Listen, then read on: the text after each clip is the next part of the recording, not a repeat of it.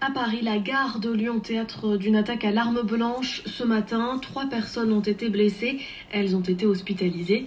L'assaillant est un Malien de 32 ans. Il a été arrêté, mais sa garde à vue a ensuite été levée au vu de son état psychiatrique incompatible avec une telle détention.